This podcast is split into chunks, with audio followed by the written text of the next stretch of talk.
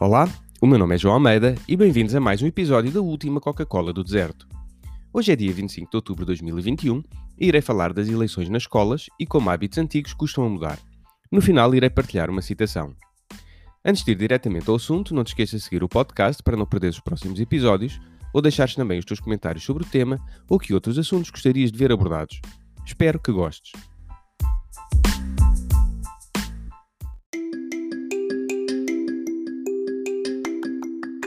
No início deste ano, foi notícia que Portugal perdeu a denominação de democracia plena, passando a ser uma democracia com falhas, num estudo da revista The Economist. Mas em que é que isto se reflete na nossa vida? Vou-vos dar um exemplo. Esta semana assisti a uma festa à entrada da escola dos meus filhos. Demorei, na altura, ainda a perceber o que se passava, mas rapidamente percebi quando ouvi esta troca de palavras entre um adolescente e uma criança. Toma lá uma pulseira e não te esqueças de votar em nós. Estava a assistir à campanha para a Associação de Estudantes.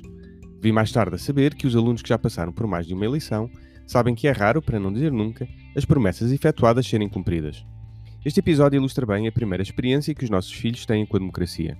Ora, não é isto que eu quero que os meus filhos pensem que é uma eleição. Por isso, a questão é como é que se altera este estado de coisas.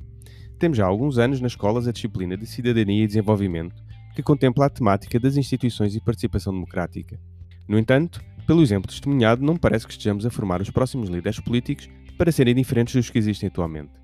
Basta observar qualquer campanha política para constatar as semelhanças, com a agravante que estamos a falar de hábitos que parecem vir de ter rendado.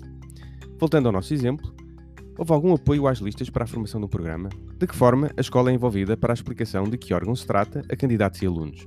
Que apoio houve na construção de um plano de comunicação? Todos estes temas podem ser alvo de trabalho interdisciplinar, sendo esta uma oportunidade para finalmente esta palavra deixar de ser apenas um chavão que fica bem na boca dos responsáveis das escolas e professores e finalmente passa à prática, contribuindo para uma sociedade mais interventiva, curiosa, crítica e democrática. Porque se não ensinamos agora, não podemos esperar diferente no futuro.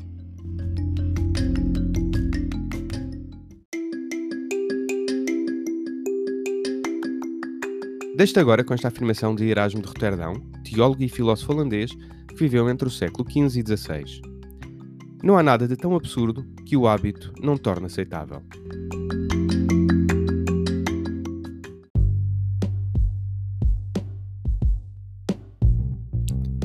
E assim chegamos ao final do nosso episódio.